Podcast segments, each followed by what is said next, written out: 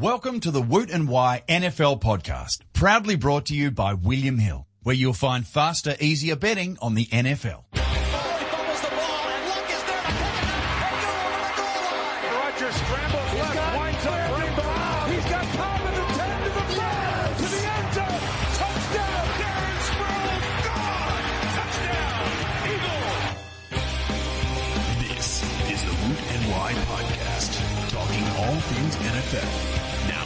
Here's your hosts, Woot and Wye.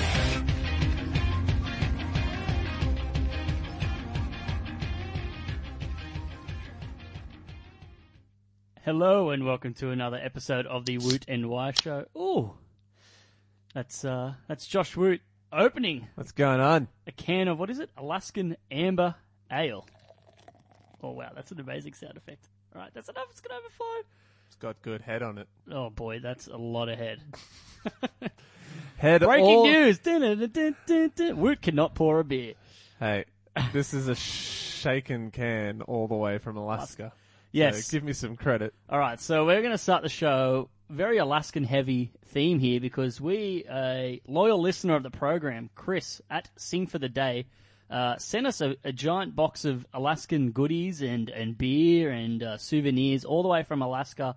Uh, I don't know if it was a Christmas present or just a, a present in general. Uh, we want to give you a big thank you, Chris, because it's amazing. We're about to taste We're about to taste Alaskan Amber Alt, Alt? style ale. alt st- alternative style ale. Very hip, very uh, We're so hip new age show. beer. Cheers, big ears. Cheers, mate. Uh, all the best for 2017. Thank you. Bottoms up. Oh my god, what is that? No, No, it's actually pretty good. Yeah, it's not bad. I like it. Not bad. That'll put hairs on your chest though. So I need some. I'm at 26, still hairless. mate. I'm wearing a sweater under this t-shirt. No wonder you're sweaty. You come to my door just dripping. We're in the midst of a 40 degree heat wave, and we're drinking it with Alaskan beer. I think we're the only ones in Australia currently drinking Alaskan beer. mate, that'd be. Uh, uh, the odds would be pretty small. yeah, we got uh, we got three beers sent, sent in the mail to us from Chris. Unfortunately, only uh, only two made it. Uh, the third one was supposed to go to Laurie Horish, who, uh, you know, fellow Sing for the Day. Chris is a, a Cowboys fan, so he interacts a lot with uh, Laurie Horish on Twitter. Uh, I, I think met Laurie sort of through the show when he appeared last year for us, uh, talking Cowboys and whatnot. And unfortunately, his his beer got a hole in it, and it leaked throughout the entire box. But Chris did a good job at wrapping the beers up. Oh no, you did a But terrific job. I tell you what, when I opened it, my And- house has stunk like Alaskan Amber Ale for one and a half days. That's not the worst smell. No, it's pretty good. Um, by the way, Laurie, if you're wondering how we knew it was yours, it did say Laurie on the side, just to be very clear. Ours weren't, um, you know, labelled, but yours had Laurie on it, so we definitely know the one with the hole. Was, in it was definitely yours. Laurie's. So uh, we're cracking into these beers as we speak. Um, it's pretty Uh, good. Pretty Yeah, so, but I've, I've, I've got to mention the chocolate, because the chocolate was, you know, we saw the chocolate and thought, you know, We gave that a taste We earlier, love chocolate. pre-show. You know, we run on sugar here, like most yeah, things. as, as proofy, couldn't do that if it was, uh, you know, sealed tight. Yes, it was. Um, yeah, but just going through, you know, everything seems pretty regular. Alaska, Alaska, Alaskan Candy Company. It's got a giant moose on the front. And then in fine print, made in Canada. made. but I like it. I like it. It's nice, but I just love that it's made in it is good. It is good. it's made in made in Canada. The Alaskan chocolate. And if you, I love it how it has Alaskan Candy Company, and then it has Anchorage, AK, postcode, I assume, where it's located, and then made in Canada. I just love that. I do, I do recognize and realize that Alaska and Canada are Very you know, close. buddy buddies. Very neighbour. I mean, you can see Russia from Alaska, so Co- according to Sarah Palin, you can. yeah, yeah, you definitely can. Uh, yes. How's Putin? God, getting very political here on the show to start off. But uh, plenty of good gifts in there that we're uh, appreciative of. Making our way through Salmon jerky. salmon and- jerky. Um, what else? What else? We've got some knickknacks, as in bottle openers and stubby holders and things like that. Yeah, some salmon, uh, and there's also some uh, jams and spreads that we'll uh, devour. But we might uh, get you to tweet us some tips or some, uh, you know, recommended uh, combinations to go with certain spreads like wildfire honey. Now that sounds interesting, but Isn't it fireweed? fireweed honey? So wildfire. Wildfire. I just honey. made up new flavors for Alaska. Uh, isn't isn't wildfire the you know the green stuff on Game of Thrones? Is that what you're getting? Yeah. Yeah, I think so. Nice. Didn't get any of that, unfortunately. No. Um, that would have been nice, but yeah. As I said, when I opened it up, though, uh, he did a good job of wrapping it all. It did say damaged on it from uh, Australia Post, so Why? I don't know. Why Australia Post? Why? I don't know. And then, you know, opened it up and it just smells like it just smelt like beer in here for a day and a half, which I was pleased about. That's that's great. Girlfriend not too happy. Oh, mate. Yeah, not happy at all. Um, but she Smells loved- like you've had a massive party. But when I got to the bottom of the uh, of the gift bags, there's a couple of pairs of earrings in there for the ladies. And Chris, you won her over, so we're all good. All good on the Western Front. I, do you know how hard it was explaining to my girlfriend right before this? Uh, by the way, um, you've gotten you've got a gift from a listener, and she just didn't understand whatsoever. Just Hmm. thought, "Do you talk about me on this show?"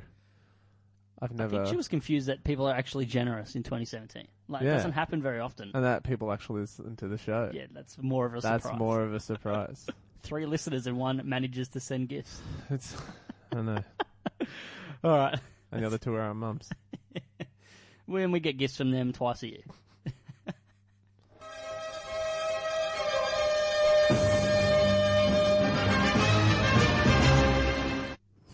oh yeah, this is good. This is a great beer. By the way, you need to you need to take all my sound drops that I'm making. It's about time you you produced in the sound drop department. Uh, anyway, shots fired. Uh, we didn't mention it as well. I'm going to mention it until the Super Bowl starts. But Luna Bowl tickets are available. Just type in Luna Bowl in Google, uh, and you'll find uh, tickets to the Luna Bowl event. It's held at the same place that just hosted Chance the Rapper. Uh, so you know, up there with the big names. But Luna Bowl. Angels, na, na, na. Anyway, go go. How many Chance the Rapper songs are in your top ten Triple J? One One. Which one? all night. Yeah, good song. What a banger. All right, let's uh, get into some NFL news. The Jaguars have hired Doug Marrone as their new head coach. Marrone didn't make many friends during his failed stint in Buffalo, but uh, interim head coach the Jaguars in two of their best efforts in weeks 16 and 17. Did a pretty good job with Blake Bortles and Allen Robinson in those two weeks, although it was against the Tennessee and Colts defense, but he got the full support of the Jags locker room, and uh, Dave Caldwell seemed to agree with that, and they uh, provided him with a three-year deal.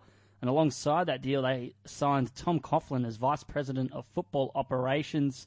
So it's interesting dynamic there now in Jacksonville. A lot of discipline in Doug Marrone and Tom Coughlin. A lot of accountability on the players there because they those two people will not let uh, things slide somewhat to what Gus Bradley has just been through.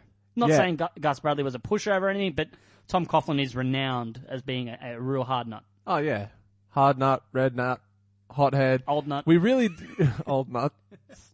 We do need. I reckon we need a color scale for Tom Coughlin's face, from you know, from like white, not, or just a pale pink to just you know bright red. I'm talking fire truck red. Will we see much of his face though?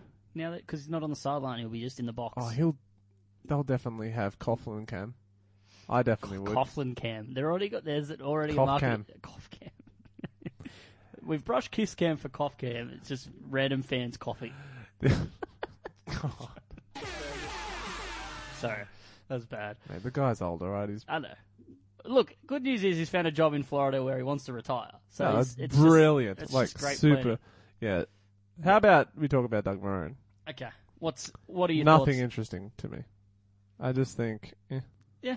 I need. Uh, I wanted. I wanted exciting. I wanted yeah. flashy. Yeah, but sometimes that's not often the best hires. Uh, you know, um, I'm trying to think. Last year, Jim Caldwell wasn't really a flashy hire. Did okay.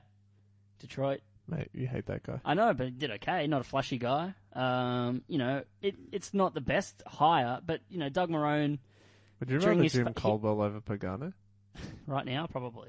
That's crazy, but Marrone like he left and had a failed stint in Buffalo. But you, when you look at the the circus that's happened there the last couple of weeks, I don't blame him for kind of leaving town there. So. I think with Coughlin there, and according to Ryan O'Halloran of Florida Times Union, the new Jags executive VP of football, Tom Coughlin, is expected to have the final say on everything. So Um, Coughlin will wield most So of the power within the all organisation. power without having to coach anyone.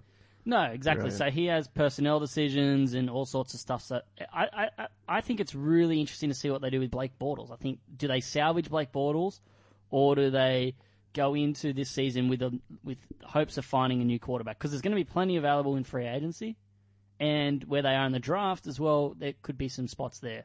Imagine they went out and hired Greg Roman. That would just be, that would have made me so happy if that actually unfolded. But anyway, won't happen. Uh, Bortles, you know I'm not his biggest fan, so I don't. No, but you know that 2015 campaign. It's only a year ago. It's not out of the question if you can turn it around, but it, it does look like a lot of work needs to be done. Mate, So wait and see what all they do. facets of his game at the moment. we'll wait and see what he can do at you know what they do at the offensive coordinator position and what they and what they do with that and what they can put in place to salvage Blake Bortles. But at the end of the day, Tom Coughlin has most of the the power in that Jacksonville organization, and he hasn't done it. He's not that bad of a person to have in house there. He's a reliable guy. He's got a proven track record. It's not the worst hire in the world, but it's no flashy Kyle Shanahan or anything like that. Shannonator. We'll wait and see where he lands up. All right, moving on. Bears signed wide receiver Rueben Randle to a reserve slash future contract. So uh, he's a former second round pick, so it's really weird to see a reserve future contract given to someone like that, but he's eligible. So he pretty much spent this season on the street when he wasn't good enough to make the Eagles 53 man roster, which is saying a lot when you consider the wide receiver woes that you guys have had all season. If you cannot make the Eagles 53 man roster at any point given the Hey, yeah, season. yeah, yeah. Paul, You- Paul Turner was Mate, making mate. plays instead. I Be really interesting to Paul see uh, to see what uh, Rueben Randle can do in the Bears. Do you have any hope whatsoever? I, I honestly don't know with Rueben Randle. He's just complete roll of the dice. It's interesting as well that his now teammate Alshon Jeffery two weeks ago guaranteed a Bears Super Bowl victory two weeks ago, and it was backed up by Lamar Houston today. Yep. This they're uh, smoking the kush kush in Chicago. Huge claims. Uh, moving on. Jamaal Charles, he's uh, on injured reserve at the moment. Said he still wants to play football. He wrote like a letter to, to Chiefs fans today, and uh, and said a lot of things. But he said he honestly doesn't know what the future holds for him. So it, it sounded like someone that probably looks like he won't be at the Chiefs organization next uh, season. But he's still under the age of thirty, which is crazy because it feels like he's just been around in the NFL for such a long time.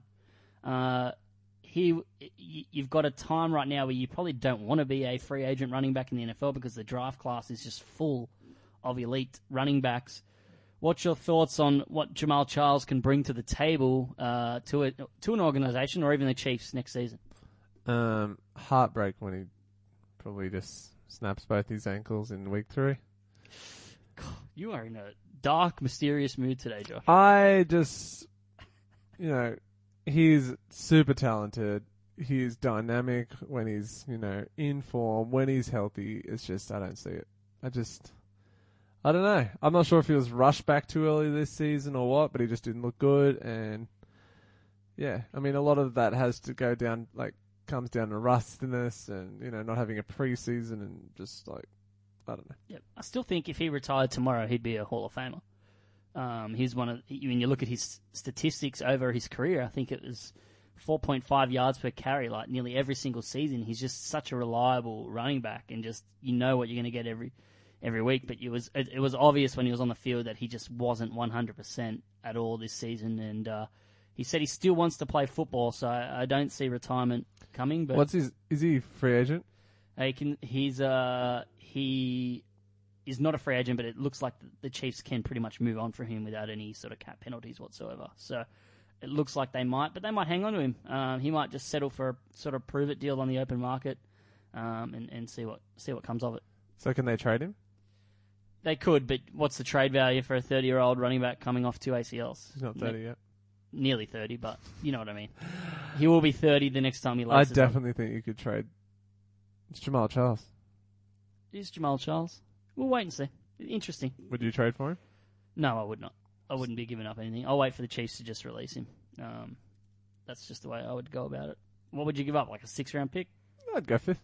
Fifth round? Oh, I don't know about that. Yeah, there's some really high quality running backs in the fifth. Alfred Morris was drafted at the fifth. And look where he is.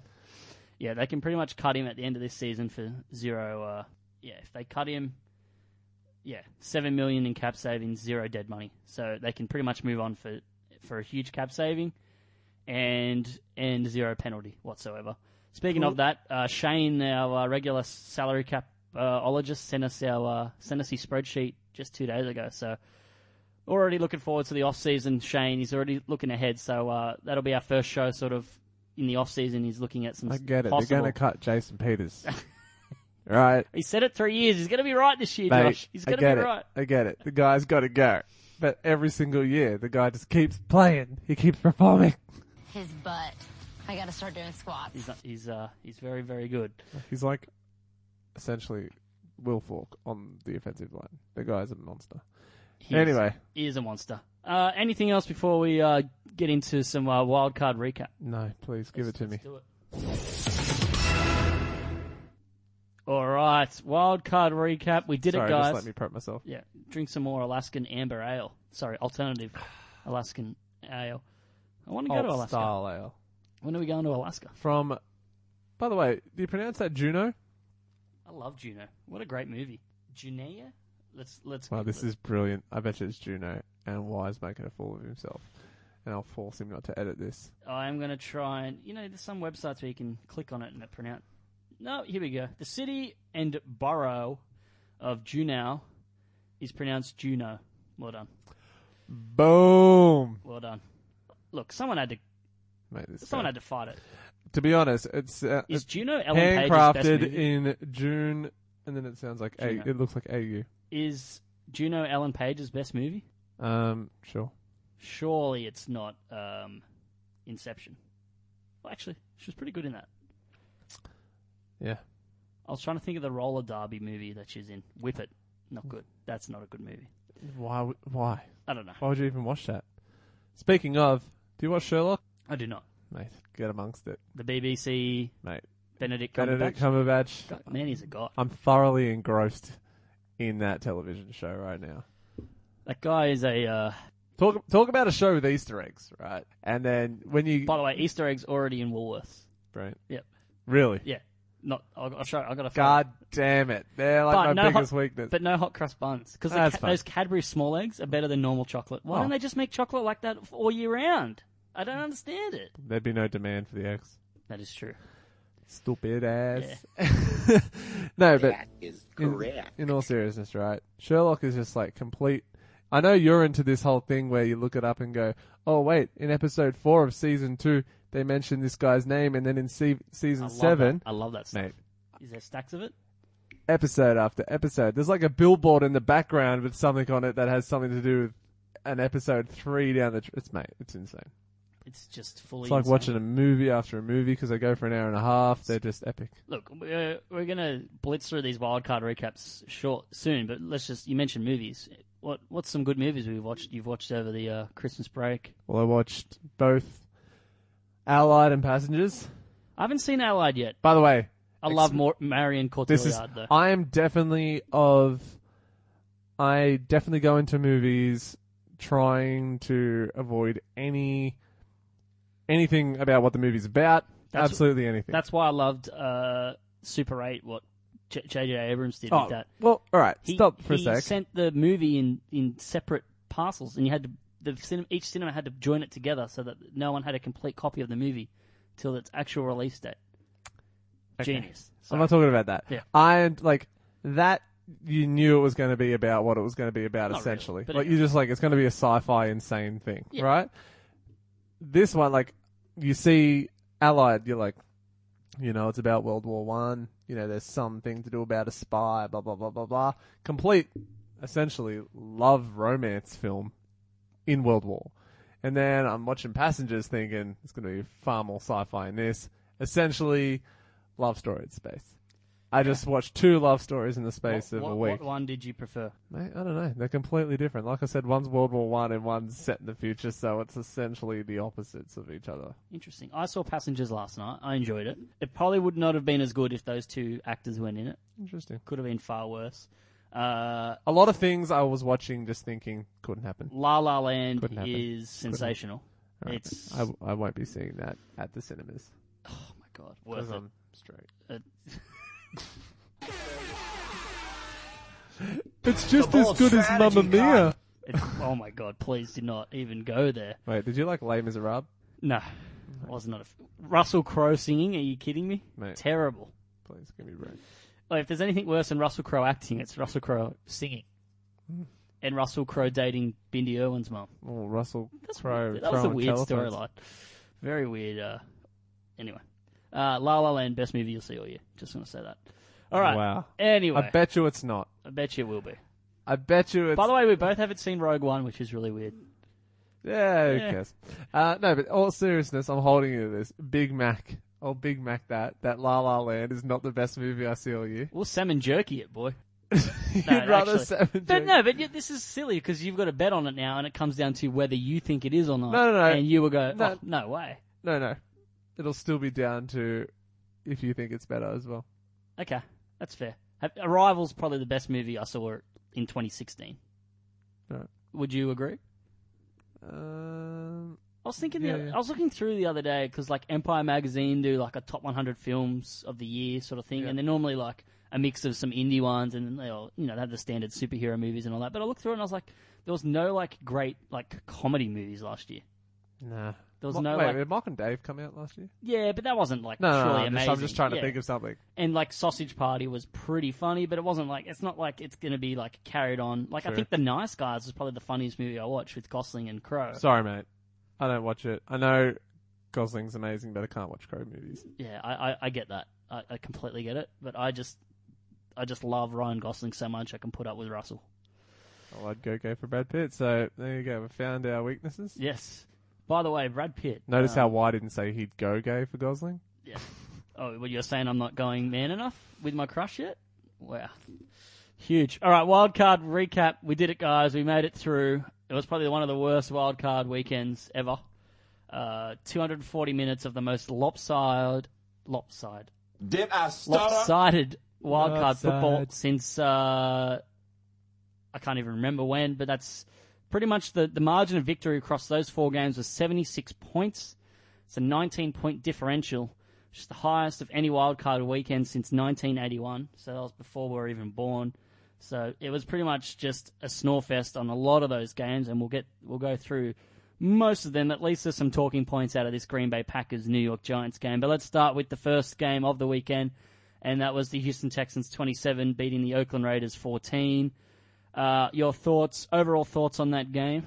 I've, got, I've got a lot of chores done. I'll say that. I caught up on sleep. No, essentially it was two bad quarterbacks. One who we had a lot of optimism still for, that um, you know, dudded out. No one helped him. Jadeveon just made the most of his opportunity against a good offensive line. We get- Yes, but Donald Penn being ruled out really hurt because uh, Menelik Watson and Austin Howard just got absolutely exposed, uh, playing out of position, and it, it, it was telling that Donald Penn was out because he'd, he'd allowed three quarterback hits all season, and Menelik Watson allowed three in the first half. Boom. So then you've got 90, and then 99 comes back next year. So the line looks scary, and then you get Mercilus. Yeah, Boom. it's a, it is a scary line when you have Clowney playing the way he is, and So do the Colts you upgrade think- their line, or do they? just um, just throw the just throw the ball really quickly. I think that's the way to go. But you've got Clowney playing the way he, he does. I think he's pretty much shaken off the whole aura of draft bust, and I put that in inverted commas. Who around- is this? Cloudy. Yeah, I, I don't think he's a draft bust. I, I guess if you were drafting again, you probably would take Derek Carr over Jadeveon Clowney, given the quarterback and things like that. But you would still probably take Khalil Mack over J- Jadeveon Clowney if you're the Texans, right? Oh, yeah. Yeah. Obviously. But Clowney played really well. You got Jay. By the way, Raiders what smash that draft. they did, they killed it, and it, it They- really, it they really sucked smacked that it. Derek Carr and to a lesser extent Donald Penn just couldn't suit up in this game because it marred like, what was a very positive season with for the Raiders. And everything was going right for them. They were winning these close games, and there was a really good energy and a buzz around them. And it just it just didn't it just didn't happen for them. And Connor Cook was really really bad. I do wonder why they didn't play McGloin at, at some stage in the game. Why make him active if you're just not going to play him at all. Uh, and Del Rio talked about bringing McLean, McGloin in at halftime, and the, the rest of his coaching staff said that they would get the other things corrected and stay the course. So that was what Del Rio said after the game. Cook finished 18 of 45, 161 yards. And So it really worked three out. Picks. Everything else stayed on course. They couldn't run the ball uh, at all. and Essentially, they said couldn't to get Del- any turnovers. his staff essentially said to him, "Hey, there's a lot of other factors contributing to how bad Cook's playing. Let's sort them out, and we should be okay." Good job. And yeah, that didn't happen. And look, for all the criticism Connor Cook's going to cop, Amari Cooper and Michael Crabtree were both terrible in this game. Both dropped some really easy passes. And Oh, that was just so many C's in a row. Do you realize that? Cooper, Crabtree, Cook. No, you, you were like, Connor Cook is going to cop a lot. Crabtree and Criticism. Cooper. I did. I did not stuff it up. I did not stuff it up. That's amazing. But yeah, both were very, very poor. But uh, last point on this game, Bill O'Brien probably keeps his job now. If he if he lost to a third string quarterback, To be honest, he's handled the whole. Um, like, I think he knows they overpaid.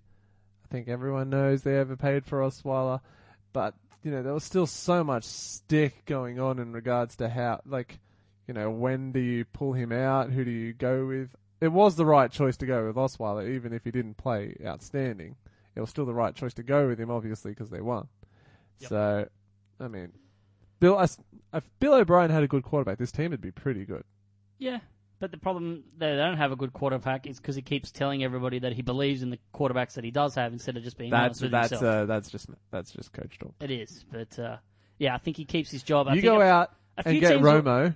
That team's Yeah, I don't know if they can afford it, but I I agree. If they get Romo, that's that is a scary, scary team. And I'll, I'll say Uh, at least Osweiler found DeAndre Hopkins in this game. It's something he hadn't done all year. He finally did it in a in a game that was far more important. So you know you'll get some rare praise from me onto Brock Osweiler. I was I was gonna say they Yes. could, no I was gonna say they could get Romo and he could you know maybe show Osweiler a thing or two and I was like but Peyton did that and Peyton's done that for five made- years and made, it didn't just- happen for five years. But seriously, like they ran the ball 31 times for 73 yards. You're better off just getting Brock Osweiler to fall forward three times. You'd get a first down. Nice We uh, worked it out. Me and Luke Charles the other day. that he's that tall that he can just Pretty much. brilliant. You just fall forward three times you get first down. At six foot eight. L- Lamar Miller has had quietly a solid season. Yeah, he's been a bit banged up, bit, and now he's healthy again. But still, 31 carries for 73 yards. It's But it's finally, it's, it's good to see that a team is relying on him. Yeah, Miami never gave him 31 carries. No, No. Well, it's a Philbin didn't. Overall, that was a game that was probably a one out of 10 in terms of entertainment. Let's I'll give it a one point one. let's up the ante to a game maybe that provided what three and a half out of ten, Yeah, I mean nearly you know like nearly a five. nearly a ten in the first quarter, and then what in terms of points? yeah, just All right, Seattle 26, Detroit Lions 6. Uh, obviously, a very lopsided affair, but this game felt like it was 10 6 for a very, very long time. yeah. That's all you're going to say. I mean, what do you? It just felt like a grind for a while. It did. It Look, it felt like, you know, I know the scoreline was 20 points, and eventually Seattle ran away with it, and people are getting excited about Seattle possibly winning in Atlanta next week. Man, I like Seattle. You do, I know you do. I don't know, Bungar does as well, but I just feel like if they played that bad for two quarters, Atlanta are just going to put points on them. They're not going to go 2 and 11 on third down uh, like the Lions did and fail to get in the red zone. The Lions failed to get into the red zone once. And I just can't see Atlanta doing that with the way their offense. Their offense has been consistent all year, and I just can't see Atlanta doing that. So they're going to have to score points. Question: Yes. Back in the day when RG three had his phenomenal year and the Redskins won the NFC East, Yes. Shanahan was coordinator. Yes. Did they win their playoff game? Uh, no, I don't think they did. Did they play Seattle? I don't know, but good question. I'm looking it up right now, but I want to know if Shanahan's already thinking of next season. no, he's not. He's not. No, he's not. I can confirm He's he is not. definitely just completely worried about his scheme being undone by a coach with. He lost. Yeah, there you go. RG three lost 24-14 to Seattle. Look at that memory. Uh, Oh. let me see. Yeah, um, at FedEx Field, Redskins got off to a really hot start. 14 points in the first quarter, zero for the rest of the game. Just figured them out. For a thousand dollars, who scored the first touchdown in this game? So I'm taking it's a rare one.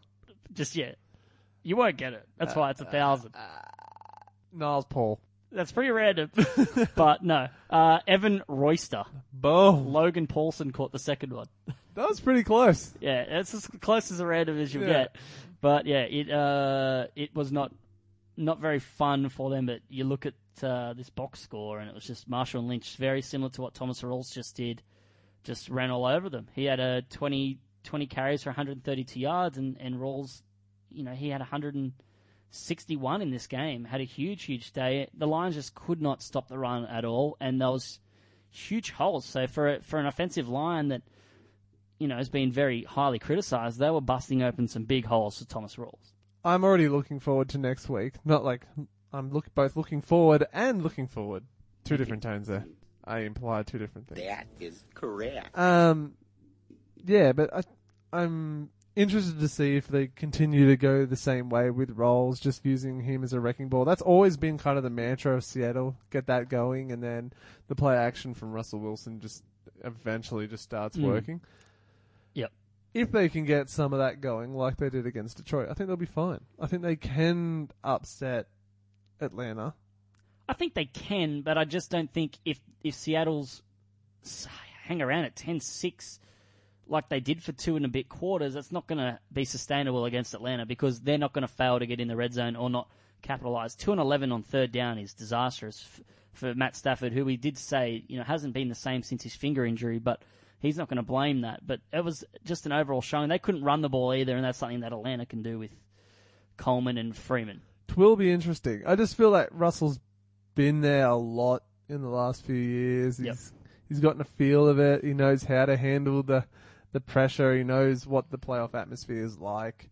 I don't know. We'll see. You know, Ryan may very well just continue his form into the postseason and just kick ass. But And Matt Ryan uh, beat Seattle in his last playoff performance uh, when he last played in the playoffs. So there's every every chance that they can do the same again. So it, it, it will be an interesting game. We'll preview that in the in the next uh, week. saying that, um, Detroit's defense who, that has been greatly improved over the last you know couple of months.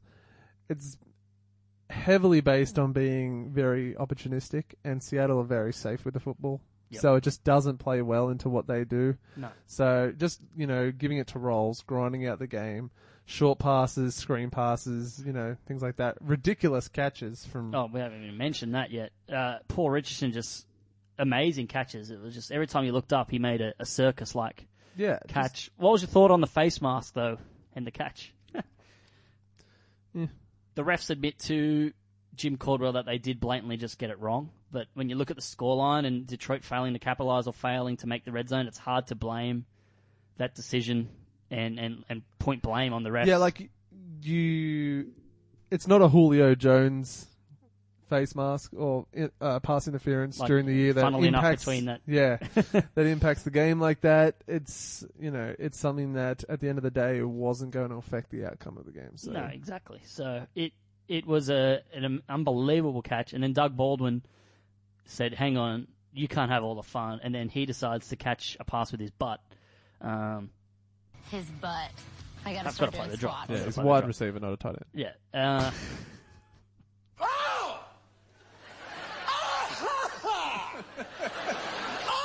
Beautiful, Beautiful. thanks guys. Uh, Doug Baldwin as well, just being very selfish. Just there was a pass heading towards Jermaine Kerr, steals it out of the air, finishes with 11 catches on 10 targets because of that, which I thought was an amazing stat line. Beautiful.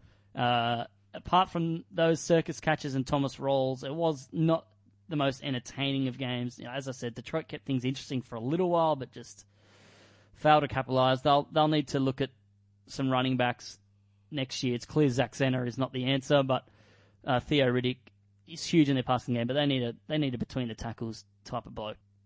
yep, I don't, What? no, just lost with what they do. Yeah, it There's there's you know Zach Zenner being talked up as the best white running back, might be true, but but what's that? still not good enough. What's that in yeah, the NFL? exactly. Yeah. Uh, What happened to Hillis? Peyton Hillis, cover of Madden, and then just disappeared into the ether.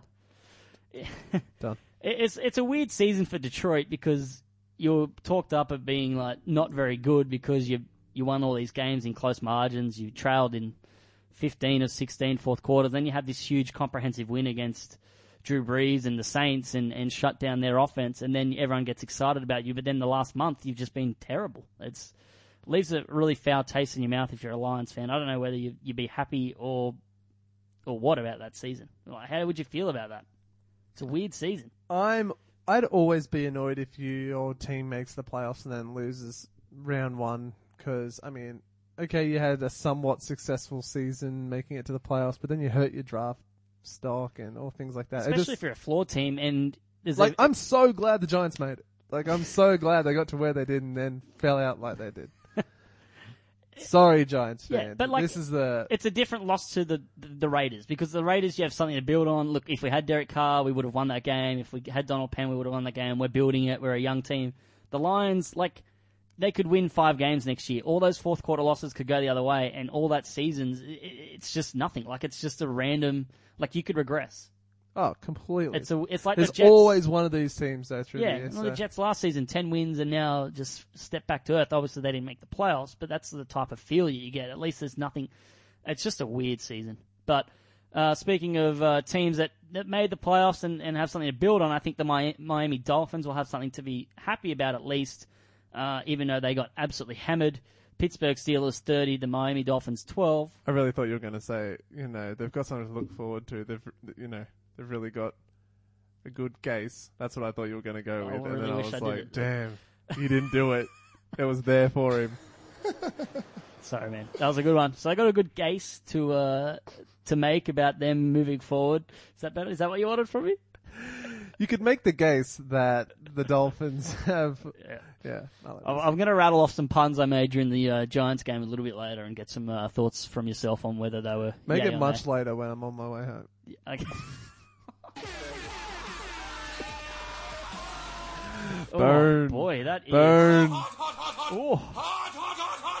very hot from uh, from Woot. But uh, the Steelers just a comprehensive smackdown from the opening drive. The game was pretty much over after that that first drive. Uh, Antonio Brown taking that touchdown 50 yards. Then he ended up with another touchdown. Had 119 receiving yards in the first quarter. That's the most by any player since Minnesota's Gene Washington had 120 yards against Cleveland back in 1969 in the NFL championship game. So it's that's huge. And, and we saw Who's better, Antonio Brown or Le'Veon Bell? who's more important to the team or No, who's, who's better? Who's better at their respective position? I would go with uh, Anto- uh what? No, just I don't know. I can say I, what don't know. way. I don't know. Uh, What's what's the answer for you? there is no answer. Doodly-doo. Uh, Uh, no, still, still Antonio for me. I just think, and this is the first time the big three were in a playoff game together, and it, it showed just how dominant they can be. Um, they kind of put the foot off the brake, They put the foot off the brake. Yeah, they like, took it. took off it. the brake. Put it off the brake, took it off the brake. Probably Definitely better. Uh, thanks. Did I stutter? Uh, I'm They going to took- put my foot here. Yes, which and- is putting it off the brake. yes, putting it next to the brake. Putting it on the brake. is I'll it put off it the over brake. here. Off the brake. All right, but God, uh, Sorry, it brings me so much joy. I know because I cannot speak properly and my mind works in mysterious ways. So go nuts. But this this big three together, when they're firing on all cylinders for four quarters, what can they produce? Like in talking points and yardages, if they kept going at that rate, it could have been hundred points. Depends. Are they at home or are they away? Yeah, Because that is a big thing. that is huge. I know I'm pointing. You're pointing I'm, at, I'm like, pointing you- you- and I'm moving flamboyantly. You're but pointing that at is me because like you're pointing Ben. at me like Skip Bayless does to Shannon on Undisputed. I've never watched that show. I've only watched clips because only six. It gets outrated Bayless- by Nickelodeon every day. nice. I do love the tweets. Every now and then, uh, someone will say Undisputed was viewed by eighty-eight thousand people. On the same day, SpongeBob SquarePants was viewed by one hundred and twenty-six thousand. Brilliant. um, yeah, no, we'll we'll see how Big Ben handles it elsewhere. In Arrowhead's a, a totally different task, but they just they just kill it. And it's I think since they've made Le'Veon Bell the bell cow or the centerpiece. Oh, of that offense, they've been unstoppable. And Le'Veon Bell said this about himself. Oh, uh, here we go. I wonder what your thoughts are. He said, I think I'm changing the game, he told Tyler Dunne of Bleacher Report. In that sense, I'm what Steph Curry is to basketball. Don't get me wrong, I don't necessarily think Steph Curry is the best basketball player, but he changed the game. So he's going to always go down as being remembered. Now everyone wants to shoot the three and shoot it from deep. Now I think he's referring to his running style and, and how patient of a runner he is, but uh, you're rolling your eyes, Josh. He's a very good running back. He's very talented. He's top, you know, three running back in the league. Yes. OBJ would be the Steph Curry of the NFL. Why? It's, he is doing something that, you know, no one else really does. He, you know, purposely Punches holes in walls. Well, No. okay, no, you've got all right. Look No. at it this way, right? You look at Steph, and he comes out. He's doing his little tricky dribbles. You, you know, the double dribble with two hands. Yep. The, the two hands dribbling You it can't like. double dribble. I know, I know. It's not I'm allowed. trying. I'm trying to explain this. Know the rules of basketball, Josh. and then he then he travels really far. Yeah. Anyway, so he's bouncing two balls simultaneously with Yes. one each individual hand. There you go. You like that? Yep. Anyway, so he's You like that? You like that? I knew that was coming. Yeah. Anyway, so he's you know he's bouncing around and he's doing his in and out of the legs and stuff like that. That's what OBJ is doing in his warm up, except the one-handed stupid catches, all that stuff. And then you have your what? You have you know him just purposely dancing and all you know all flamboyant crap like that. That's the thing that Steph's known for and doing things like that. OBJ is doing it. What's Le'Veon doing? Being He just has a, most- he he just has a good running style at the moment. He's Yeah, I, I can see the off the field comparisons and the warm up and the, and and, the, but there's also the entertainment value and the allure of OBJ. what's what's what's what's Steph doing? You know that off off the field. Is he getting in any trouble? Is he no? No. So, but Sit down, sit down, Bell. I just think in terms of the, the patience, I've never seen it in the second touchdown run that he had. He stopped. It felt like he stopped. David Johnson's better than him. I felt like he stopped moving. He just stood still and just floated into the end zone. Like I think he could. Would you pick him over David Johnson? I would pick Le'Veon Bell over David Johnson, and I love David Johnson, but I, Le'Veon Bell is just insane. It's just insane what he can do. The patience of a running. No, no, no. In his prime, Matt Forte was a better runner than. Oh, huge clap. Wow. Someone doesn't like Le'Veon Bell. I just think he's full of sugar. No, I, I think Le'Veon Bell is insane, and I love watching him play. He, uh, Mate, I enjoy watching him play too. but he just, I don't know, there's something about him. He just, I, I really, I think that if if they make it to the to New England in the AFC Championship game, if Le'Veon Bell is floating the way that he can do it, I, I feel like they can upset New England. I think they're the only team in the AFC that can beat New England. I don't believe in the Chiefs up there in Foxborough. You believe in the Steelers at Foxborough? I do because I've seen them do it. I I just Back in 1970. yeah back in uh, you know the 80s and the 90s, but no, it, it I just feel like Le'Veon Bell is just such a special talent, and it opens things up for Antonio Brown and Big Ben. But Big Ben could be injured because Tomlin decides to leave those three in the game in the second half, which was just idiotic. And then he did it right until the final play. I don't understand. You have one of the best backup running backs in the NFL in DeAngelo Williams. You have an okay backup Now quarterback. that is a Steph Curry. No. No. but and you also have Landry Jones. Why why are you risking injury to these three stars that you are going to rely on? You ain't going to win a Super Bowl if one of them gets injured. We saw that last year. They lost without Antonio Brown. It, it just and Le'Veon Bell coincidentally, but it, it's just you can't do it without one of those three. That they're your only shot at making the Super Bowl. Why are you risking them so late in the game? I wish there was an answer. I wish I had an answer for you. Stupid. So Guys, dumb. if someone comes up with a terrific conspiracy as to why that happened,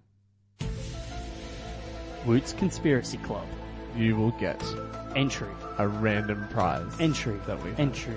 Entry. Entry into what? The conspiracy club. Ah, It's very elusive. all right. Actually, there you go. Yep. Do You you'll be the first. My conspiracy is that uh, Tomlin had money on Le'Veon Bell yardage totals with Sportsbook. Is that good enough or not? Mate, Nope. I, All I right. want. Last I want takeaway something from this game, obviously Matt Moore uh, took an absolutely devastating hit from Bud Dupree and managed to come back a play later. Uh, I have never seen a hit that bad. Safe to say On a they're not quarterback. buds. And then Matt was just like, give me more. That was shocking. It was pretty bad. Uh, credit to him though for coming back into that game because I, I actually thought for a second there that he was dead, and there was a lot of R.I.P. Matt Moore jokes going on Twitter, and I was like, why are we doing this? Like he hasn't moved yet. It's insane. That was very funny. I wasn't making a joke. I wasn't making a joke. It it was a huge hit. I can't believe he got back up. He played okay, but it's so easy to shut, shut down Jay Ajayi when Matt Moore's your quarterback rather than Tannehill.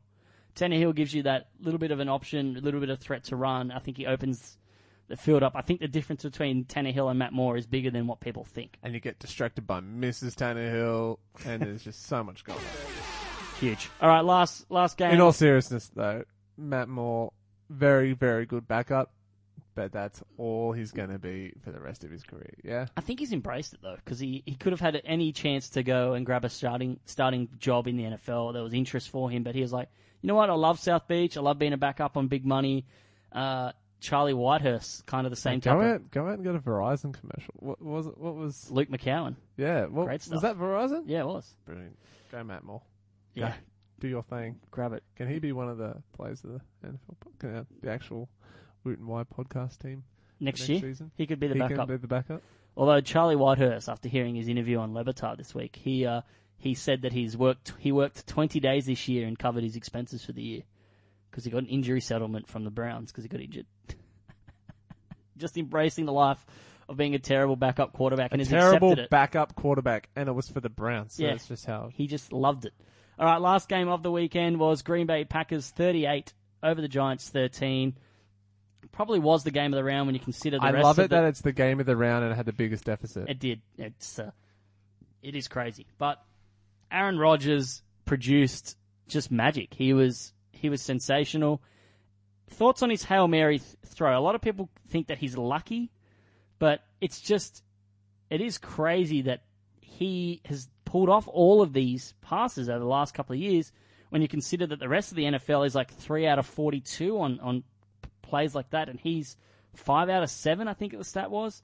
Well, that's nuts. I think it. There's a lot of factors. I think that it always comes down to it is you know he has that really good like the length of his throw always seems to fit exactly. Yeah, which isn't luck. No, it, uh, it isn't, but it is to a degree. It's like the length of your throw is exactly how far you're out from the thing. So, like, obviously your team needs to get to that point, but at the same time, you know, a little bit of luck involved. That you know, that's how far you can throw it, which is perfectly to the to the red zone. At the same time, horrible defending. Like Oh, it was massively. it. But a part of that has to be him putting the ball at this insane trajectory into the stratosphere that you lose sight of it. The stratosphere. Here we go. Guy launched it. Anyway, but like I think that teams just need to realize that you know the hail mary is a is a play, and you have to have some kind of formation to go up against it. It's Hmm. the fact that Randall Cobb could just you know, Yeah. Like, why isn't Odell Beckham out there on that play So- as a corner? and all you need to do is just whack it away. You know, Bo- OBJ box out. OBJ doesn't need to do a spectacular catch. He can literally just launch himself up in the air. He's slam. He's you know he can slam dunk a basketball. Just let him go mm. up there and swat it out of the. Sky. But it is it, there is a lot of luck involved in it. But I don't think that the skill. I've just I found the stat here. He's four out of five on hail marys, and the rest of the league's two out of thirty nine. And all of his are not being like ricochets. They've been receivers catching it. It's not been some insane lucky bounce or, or anything like that. It is, and he's not throwing it to like these huge guys that can box out. Randall Cobb and Hey, Richard Rodgers. Rogers. And I, I, Skip Bayless says that he underthrow underthrew a seventy yard uh, hail mary when Richard Rodgers caught that. Please, seventy yards. Got a point. Um, it it was it was just insane. And now his overall performance, he's got now five playoff games with three touchdowns and no You know what? interceptions. That's At the, the, most the in day, NFL history. is still very, very lucky, but you create your own luck. You do. So those people that get mad at people that win through luck, you create your own luck. Yeah. It's uh, it is pretty insane that he's just putting up these. God, teams like when they used to put Calvin Johnson out there, that is what you do. Yes, exactly. It's the fourth time the Packers have scored 35 plus points in a playoff game with Rodgers at quarterback. They didn't score in the first quarter in any of them. What happened to this? What happened to this Giants defense?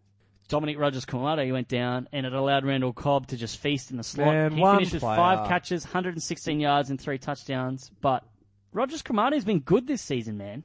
He's been really good. So what hurt them the most was just drops early in this game. If Sterling Shepard doesn't drop a touchdown, Odell Beckham doesn't drop a touchdown, instead of being, you know, up 6 0, it would be 13 0 or, or 10 0 or 14 they 0. were the same. They were in the same thing, weren't they? Same drive, but they also had another one early on where they would have got into field goal range as well. So, look, I think it's fair to say that it, that it should have gone into that game with a 10 0 lead, and, and instead it opened up and you get head into halftime with a 14 6 deficit because your receivers just are making drops. And, and Eli Manning played pretty well in that first half considering how bad he'd looked in the season.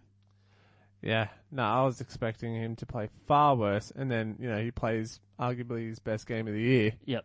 and then Still just- it's the players that I think I don't know. I, there's a lot of grief about the whole Miami boat thing. Yep. However, at the end of the day, I think it's you know you're not going to go cut OBJ, cut No. him because of He what he carried did. your team for the He whole year. Carried. I think that's the most disappointing part. Mr. Reliable, the guy that catches everything. You know, he was the one that let your team down, Yeah, and it, putting his fist through walls and stuff. you know, he's an emotional guy, and I just see a guy that really loves football and hates losing, and I just think that he's, you know, he's just he wears his heart on his sleeve, and he, he just put a lot of, I think he just put too much pressure on himself because he carried that team all year, and then he thought, I'm going to have to carry us again, and that was that was it. I just think that was, uh, you know, it just it all was too much for him, and he's still only a young kid. I don't think people realize that. I don't think people realize or give enough credit to what the Kardashians did to affect OBJ's game to begin the season. I think people have forgotten that. I think people are too distracted by this Miami boat situation and the Kardashians. the Kardashian curse lives on. It's uh, yeah, it is uh. Who was on that boat?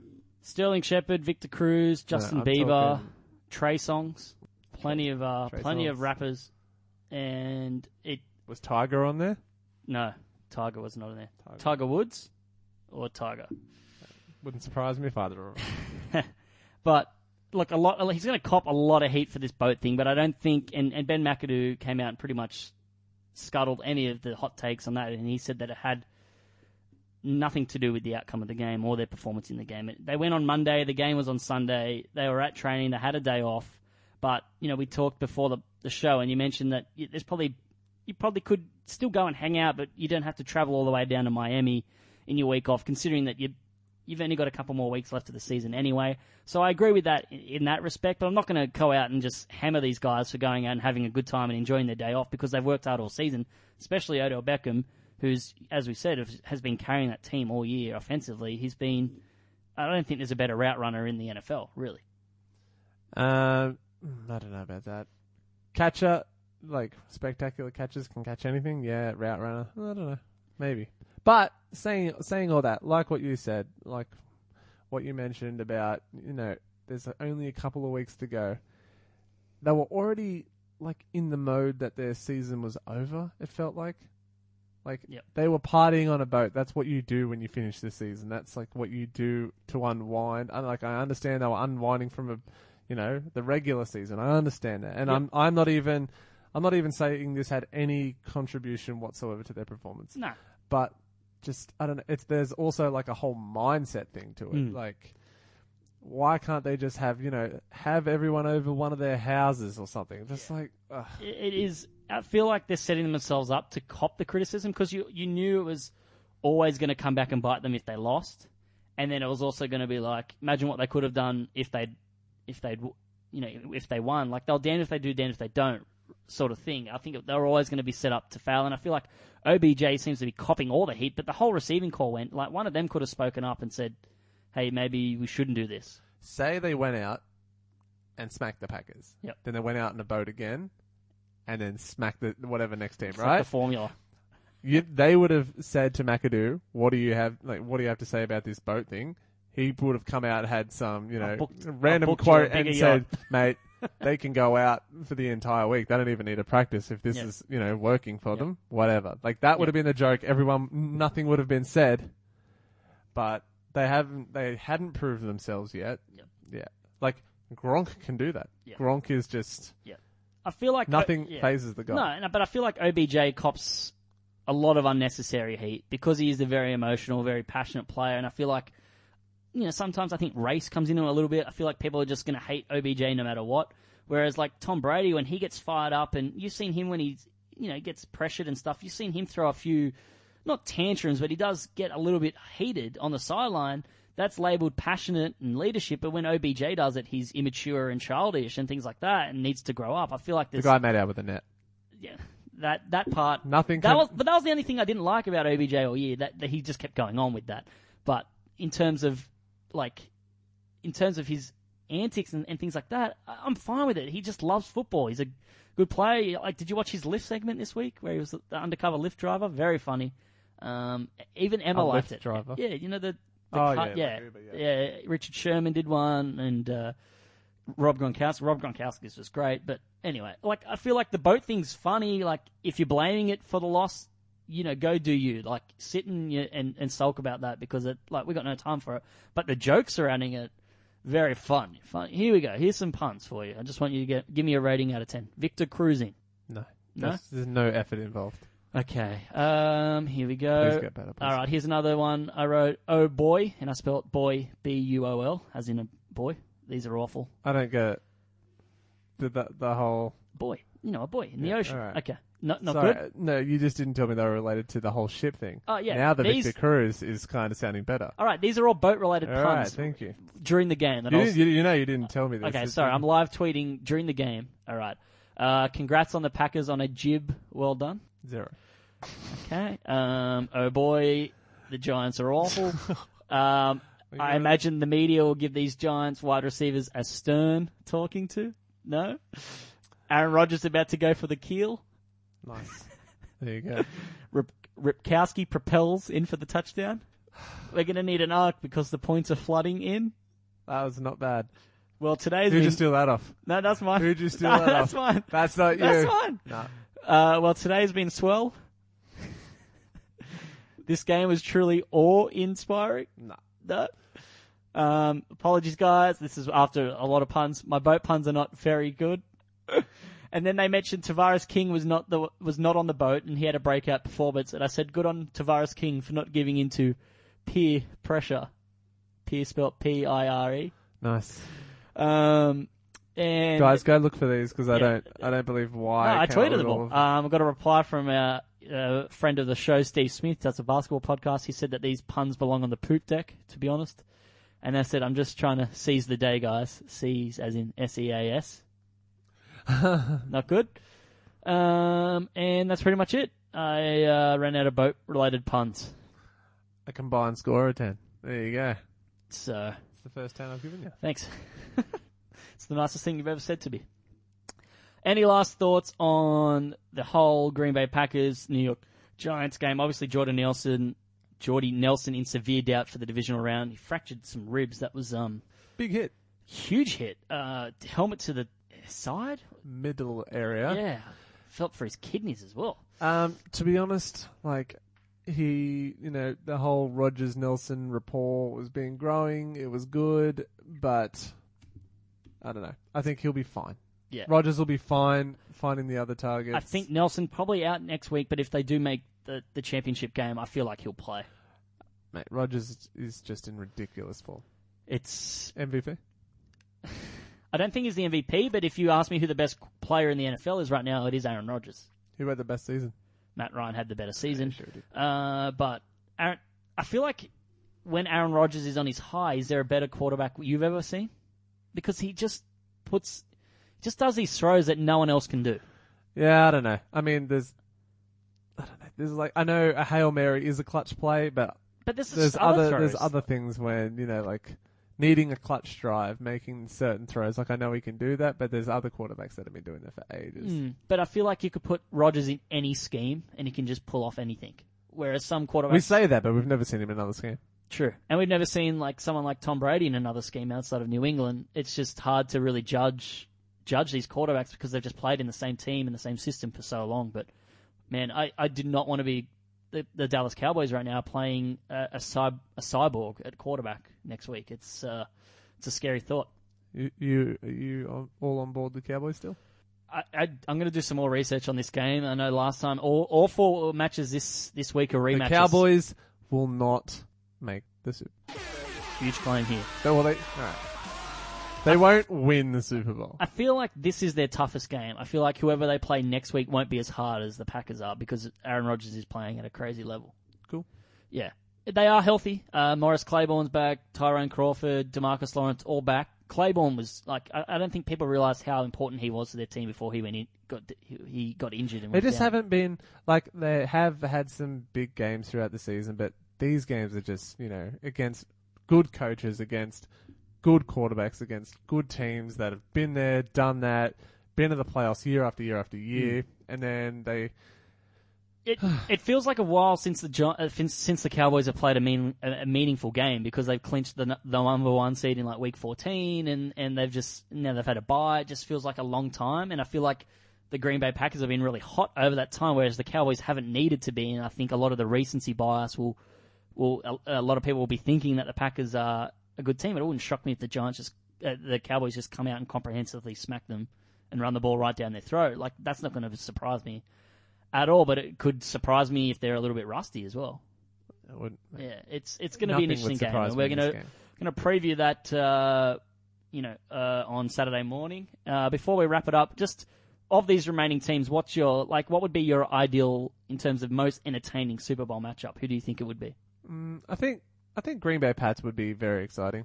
Mm. I feel like people By the way, wanted going that for back, years. I wanted. I thought I said Seattle, um, Patriots at the start. I said Packers. Patriots. at the start. It's still a very much a, a good chance. So, uh, I think I said uh, Steelers Packers. Uh, I think oh, we'll have to Still go back and have a look. Still can happen. I feel like uh, Steelers Cowboys. That was the most entertaining game of the year. That would be my number one option. But I feel like Rodgers Brady would be pretty.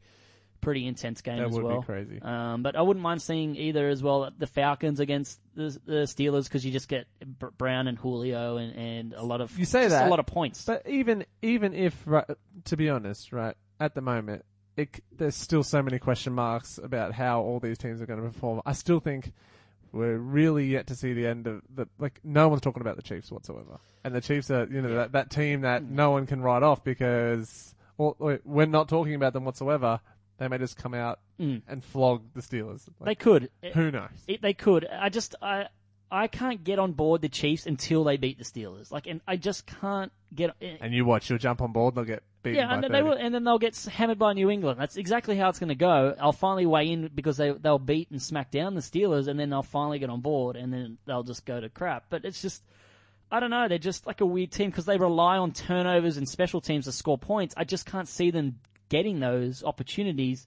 Like they might against the Steelers, some turnovers and special team blunders, but you're not you're not going to get those in New England. Like how often has Brady turned the ball over this year? Three times or something. And and special teams and fumble errors, you don't get that in New England. You never get fumble luck in New England. You never get special teams luck in New England. It's just because they just do everything so good. That's that's why I think the Steelers are the only the only real chance of beating the Pats. But we'll wait and see. I feel like any of these matchups against the Patriots are going to be fun. So if it was like, imagine it was the Patriots and the Cowboys. Imagine the Cowboys kept that hot run Yep. alive. Imagine that like everyone, you'd either have, you, you know, you're going for the Patriots. You're going, you know, you want to see like that dynasty continue, or you're going for like, let's see this new dynasty start. Is Yep. it this thing? So there's it's obviously going to be complete contrasting sides Big to it. changing of the guard Super Bowl in the NFL. That could be the case. It would be, would be crazy. All right, uh, that wraps up the show. As always, you can follow me on Twitter at JYNFL. Follow me at Woo, etc. You can follow uh, Alaskan Chris at Sing for the Day. Uh, great follow.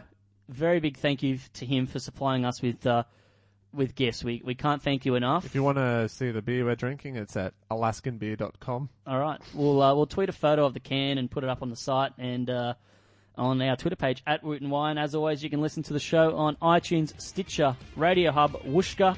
Please give us a follow on Facebook, The Woot and Wye Show, and buy tickets for the Lunar Bowl thebigtopsydney.com. Be there or be square.